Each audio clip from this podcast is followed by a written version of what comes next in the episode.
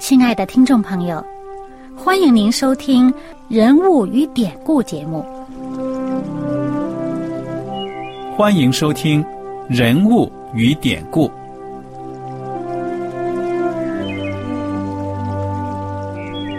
听众朋友们，当你读圣经的时候，不知道有没有过这样的想法：生活在几千年前的圣经人物，与我们这生活在21世纪的人有什么相关吗？那些古时候缔造了历史的伟人们，只是些令我们感叹而望尘莫及的对象吗？那些败坏了品德的小人和有负圣托的失败者，难道只是为了让我们嗤之以鼻吗？在这个人物与典故的节目里，我和小燕将与大家一起通过圣经中的人物和他们的事迹，看看我们能从他们的故事中得到哪些启发，以便用正确的态度来对待我们每天所面对的生活和挑战，共同奔走天国的旅程。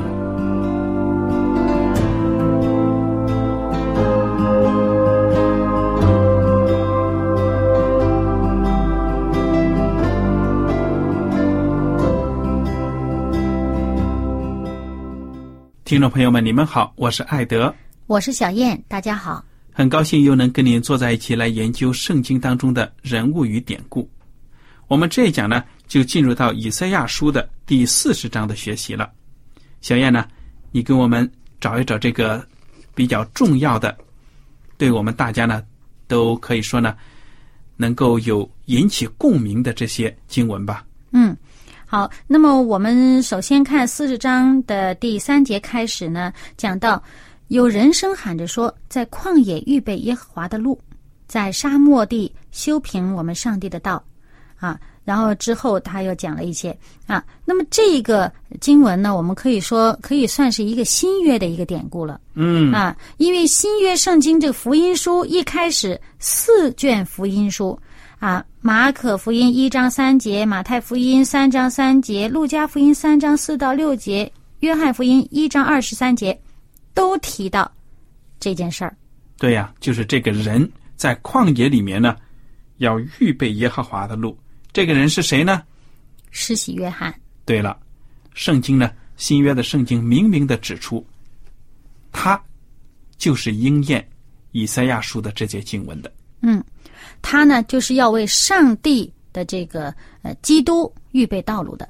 嗯，那么接下来呢，我们再看看这个第28节，对吗？嗯，28节呢，请你给我们读一读。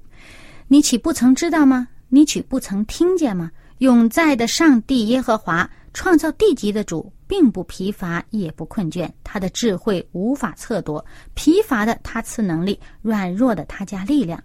就是少年人也要疲乏困倦，强壮的也必全然跌倒，但那等候耶和华的必从新得力，他们必如鹰展翅上腾，他们奔跑却不困倦，行走却不疲乏。这一段经文是我们时常引用的如果接触基督教时间比较多的听众朋友呢，会发现时不时的会听到这节经文，因为这个经文给很多人在困难当中啊，是一个非常大的勉励和上帝的应许。对呀，当我们在属灵的旅程当中遭受到了挫折，心里面可能呢感觉到非常的冰冷，或者说呢精神提不起劲儿来的时候呢，这节经文是最好的了。嗯，上帝的应许呢，就是说呢，我们正因为我们是疲乏的、软弱的，上帝才能把能力、力量赐给我们、加给我们，而且呢，还如鹰展翅上腾。嗯，那么接下来呢，到了41章呢，我们又看到，我们跟从上帝的人呢，上帝还有应许给我们说，第10节啊，我拣选你，并不弃绝你。你不要害怕，因为我与你同在；不要惊惶，因为我是你的上帝，我必坚固你，我必帮助你，我必用我公义的右手扶持你。嗯，那么到了17节呢，说困苦穷乏人寻求水却没有，他们因口渴舌头干燥，我耶和华必应允他们，我以色列的上帝必不离弃他们。这上帝一再的保证，他会带领我们，与我们同在。嗯哼。而到了这个42章，请艾德帮我们读一下。好的，我这个圣经上呢有个小标题，说是耶和华的仆人。这42章呢就是讲耶和华的仆人的。那么大家听听他是谁啊？嗯。第1节，看哪，我的仆人，我所扶持，所拣选，心里所喜悦的，我已将我的灵赐给他，他必将公理传给外邦。他不喧嚷，不扬声，也不使街上听见他的声音。压上的芦苇他不折断，将残的灯火他不吹灭。他凭真实将公理传开，他不灰心，也不丧胆，直到他在地上设立公理，海岛都等候他的训诲。这里面呢，我们就想到的就是基督耶稣。对了，而且呢，在马太福音12章的18到21节呢，我们也可以看到这个相应的经文。对呀，耶稣基督呢，他的性格就是一种温柔、很安静的一个人。虽然呢，他不大声的喧嚷，但是呢，他讲出的话语却是那么的有力，改变人的心。而且我们看第6节。他说，我耶和华凭公义召你，必扶持你的手，保守你，使你做众民的中保，做外邦人的光，开瞎子的眼，领被囚的出牢狱，领做黑暗的出监牢。这就是耶和华上帝呢，他的仆人，也就是他的爱子耶稣基督呢，做的解放的工作，对不对呀？而且呢，他要成为我们众人在上帝面前的中保。就是他是做我们的保人了。而且我们看到第43章的11节说，唯有我是耶和华，除我以外没有救主。这里就讲得很清楚，我们的救主呢，就是从上帝那里来的。那么在21节呢，又看到说呢，这百姓是我为自己所造的，好述说我的美德。25节，唯有我为自己的缘故涂抹你的过犯，我也不纪念你的罪恶。就是因为上帝是我们的救主，他要涂抹我们的过犯，使我们可以彰显他的美德。那么到了44章的第3节呢，说我要将水浇灌口渴的人，将河浇灌干旱之地。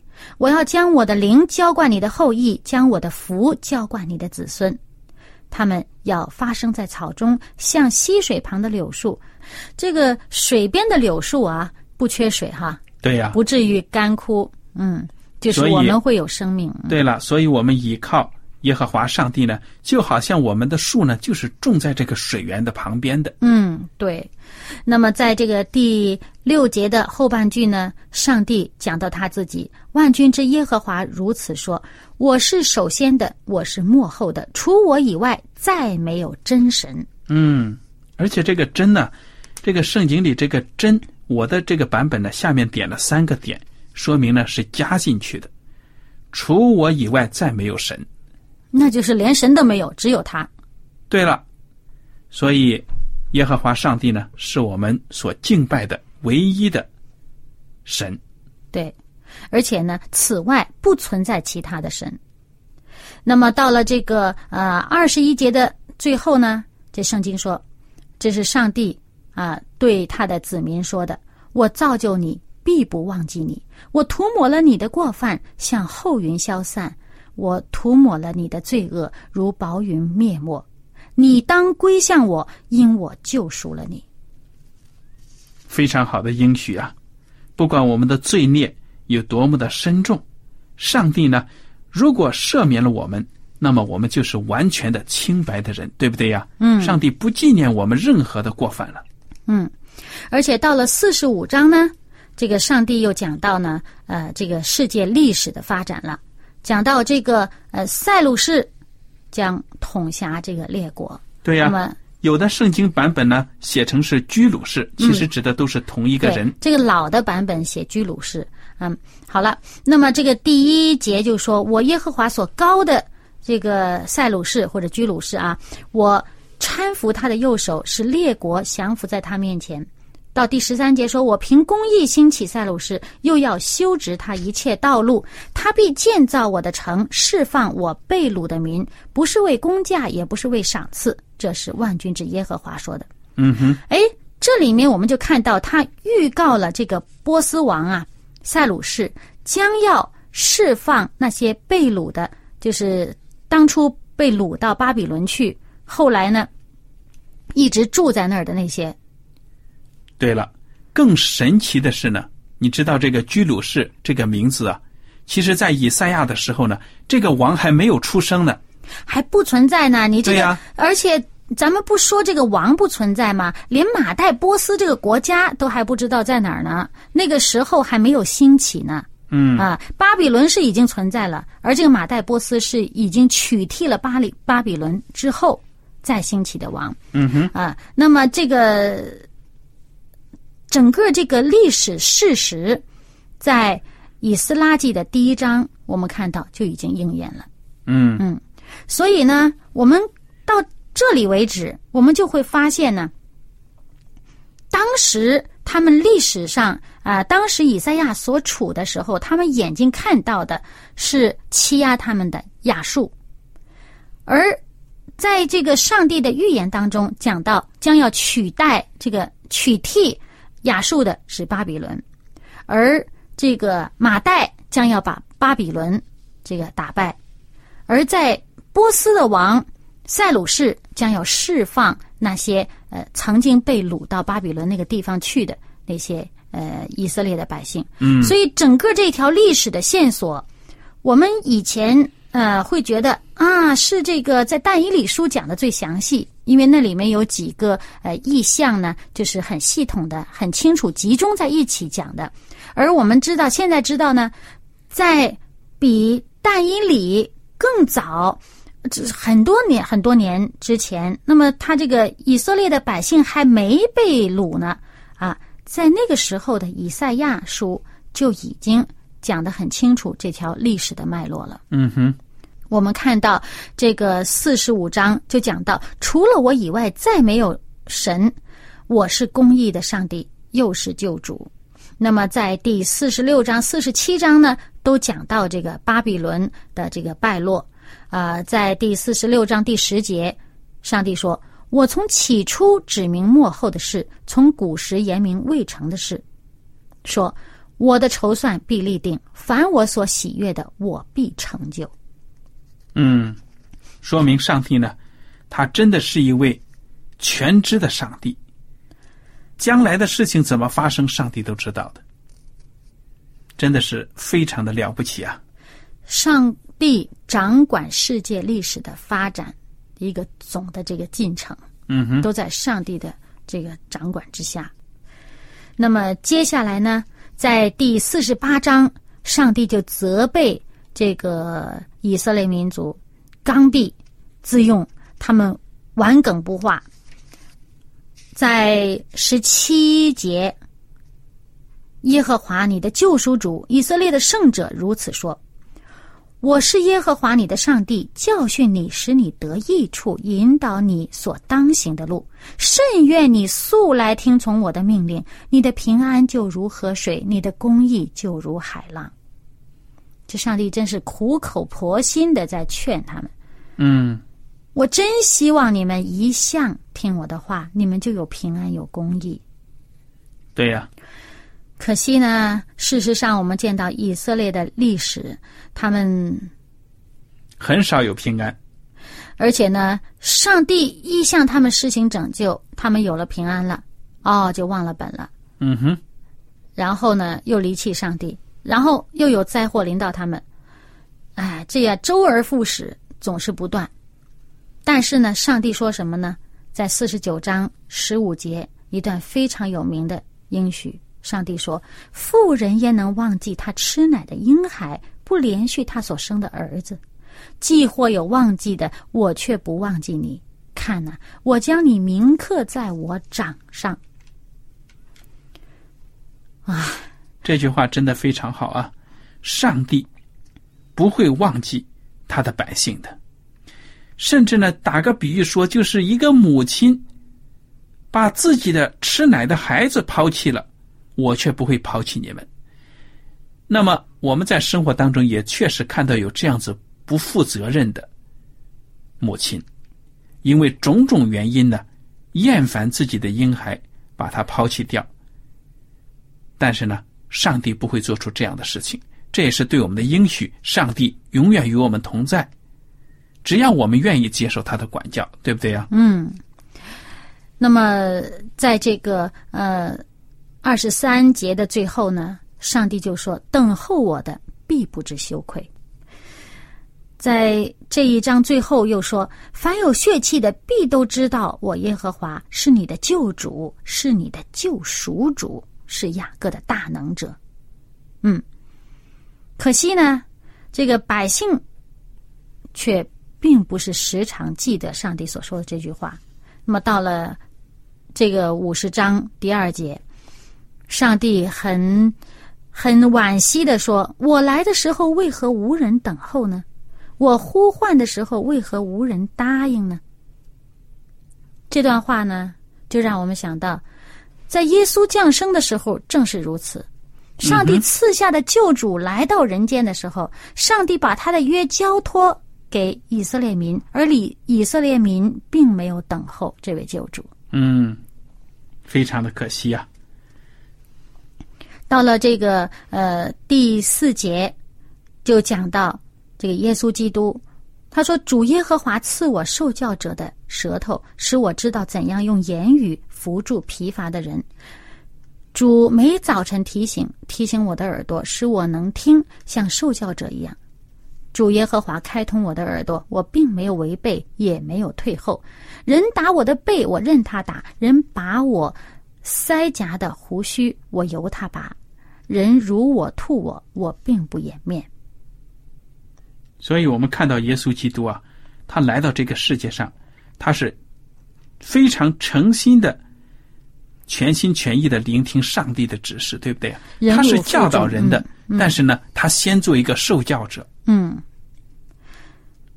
而且呢，我们看到他所领受的是直接从天父上帝领受的。那么他来到地上，他做我们人的榜样，让我们也像他那样直接从上帝领受教导。嗯哼。而当受辱骂、被人欺侮的时候，上帝的儿子耶稣基督忍辱负重，为了可以使上帝预言他的这个使命可以，这个预言可以实现。嗯，就是成为我们人类的救主，在十字架上担当我们的罪孽。嗯，而且就因为耶稣基督在十字架上担负了我们的罪孽，以至于上帝可以不看我们的罪孽，而看耶稣基督的义。所以所有等候耶和华上帝救恩的人呢，我们应该在他里面有希望。那么上帝给我们的应许和安慰，我们看第6节说，你们要向天举目，观看下地，因为天必像烟云消散，地必如衣服渐渐旧了，其上的居民也要如此死亡，唯有我的救恩永远长存，我的公义也不废掉。第12节，唯有我是安慰你们的。你是谁，竟怕那必死的人，怕那要变如草的世人，却忘记铺张诸天、立定地基、创造你的耶和华呢？嗯，这里面就讲到，我们要信心，要在上帝里面，不要惧怕这个世界的，因为这个世界呢是将要灭亡的，而上帝的公义是永远长存的，他的救恩是永远长存的。嗯哼。那么到了第52章呢，就上帝再一次宣告说，被掳的百姓将要被赎回。而被掳的百姓在属灵的意义上来讲，也就是我们在灵性上面已经被这个世俗或者被邪恶所掳掠了的，那么我们要归回，而且上帝要把我们赎回。所以在第11节我们会看到呢，圣经上这样说，你们离开吧，离开吧，从巴比伦出来，不要沾不洁净的物，要从其中出来。你们扛抬耶和华器皿的人呢，勿要自洁。这里面我们就看到这个启示录14章到18章里面所讲的这个巴比伦倾倒了，你们要离开这个属灵的这个混乱，我们要离开这种混乱的境地，要归向耶和华。接下来我们看看这个52章的后半部分呢，就讲到了耶稣基督，他是一个受苦的仆人。13节说，我的仆人行事必有智慧，必被高举上升，且成为至高。许多人因他惊奇，他的面貌比别人憔悴，他的形容比世人枯槁。这就讲他在世上的时候。对呀，这个你看我们的主啊，在世界上吸引人不是因为他的容貌俊美啊什么的，但是呢，因为他的话语里面有上帝的能力，所以就把人呢吸引来了，得到了释放。那么第53章呢，更是有很多的经文都是讲到耶稣基督的。首先第一句说，我们所传的有谁信呢？耶和华的膀臂向谁显露呢？把天国的福音传开真的不容易，对不对呀？这也是先知的感叹，也是耶稣基督的一种感叹了。我们来看看这个第3节啊，我们就挑这重要的。他被藐视，被人厌弃，多受痛苦，常经忧患。你看看，耶稣基督在这个世界上呢，生活呢，非常的沉重，因为遭受到别人的歧视，而且呢，他的内心呢，就是想着要拯救百姓的。而且还说这个他的百姓啊，我们也不尊重他。对呀。第4节，他诚然担当我们的忧患，背负我们的痛苦，我们却以为他受责罚，被上帝击打苦待了。哪知他为我们的过犯受害，为我们的罪孽压伤，因他受的刑罚我们得平安，因他受的鞭伤我们得医治。我们都如羊走迷，个人偏行己路，耶和华使我们众人的罪孽都归在他身上。他被欺压，在受苦的时候却不开口。他像羊羔被牵到宰杀之地，又像羊在剪毛的人手下无声，他也是这样不开口。哇，所以我们看到耶稣基督在这个世界上遭受的鞭打、被钉啊，都是为了我所受的，对不对呀？而且上帝说，因他受的刑罚我们得平安，因他受的鞭伤我们得医治。对呀，他担负了我们的罪孽，而我们呢，被上帝称为义，是因为他的义转嫁到我们身上。再看这个第12节啊，就讲到了，他也被列在罪犯之中，他却担当多人的罪，又为罪犯代求。这就是我们主的高风亮节，被罪人定死，还要为罪人代求。而且这里面就是预言了呢，耶稣基督被钉十字架的时候呢，这个罪犯是以罪犯的身份被钉十字架，而且跟罪犯一起同钉。那么他被钉不是因为他有罪，这个经文上说，因为他将命倾倒以至于死，他自己把命舍了。这里面我们就看到了上帝的爱是何等的深厚。那么在这个54章，那么我们看到呢，因为我们作恶，第7节上帝说，我离弃你不过片时，却要施大恩将你收回，我的怒气涨溢，顷刻之间向你掩面，却要以永远的慈爱连续你，这是耶和华你的救赎主说的。大山可以挪开，小山可以迁移，但我的慈爱必不离开你，我平安的约也不迁移，这是连续你的耶和华说的。而且呢，上帝讲到他的救恩是白白给我们的。从55章第1节就看到，你们一切干渴的，当就近水来，没有银钱的也可以来，你们都来买了吃，不用银钱，不用价值，也来买酒和奶。你们为何花钱买那不足为食物的，用劳碌得来的买那不使人饱足的呢？你们当就近我来，侧耳听，就必得活。我已立他做万民的见证，为万民的君王和司令。你素不认识的国民，你也必招来；素不认识你的国民，也必向你奔跑。都因耶和华你的上帝以色列的圣者，因为他已经荣耀你。这个他就是耶稣基督，就是耶稣基督已经荣耀天父上帝，上帝已经立他为我们万民的见证，为我们君王，为我们司令。我们白白的从他得救恩，为什么不得？为什么不要？上帝在这里面说，第7节，归向耶和华，耶和华就必连续他。当归向我们的上帝，因为上帝必广行赦免。这是上帝对我们的呼召。对呀。那么对于接受上帝的呼召的这些人，上帝有使命给我们。我们就可以看到第58章的第8到第12节之间，就是上帝给我们说的话。亲爱的，给我们读一下。这样你的光就必发现如早晨的光，你所得的医治要速速发明，你的公义必在你前面行，耶和华的荣光必做你的后盾。那时你求告耶和华必应允，你呼求他必说我在这里。你若从你中间除掉重恶和指摘人的指头，并发恶言的事，你心若向饥饿的人发怜悯，使困苦的人得满足，你的光就必在黑暗中发现，你的幽暗必变如正午。耶和华也必时常引导你，在干旱之地使你心满意足，骨头强壮。你必像浇灌的园子，又像水流不绝的泉源。那些出于你的人必修建久已荒废之处，你要建立拆毁累代的根基。你必称为补破口的，和重修路径与人居住的。这多好的应许啊。那么到了第59章的时候呢，我们看到这个经文里面就是描述是罪使人与上帝隔绝了。那么在61章就宣告了这个拯救的福音。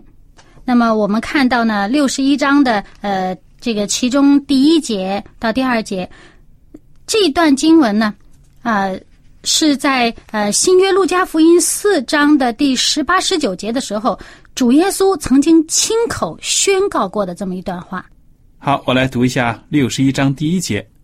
主耶和华的灵在我身上，因为耶和华用膏膏我，叫我传好信息给谦卑的人，差遣我医好伤心的人，报告被掳的得释放，被囚的出监牢，报告耶和华的恩年。这就是上帝的这个拯救，这个救恩。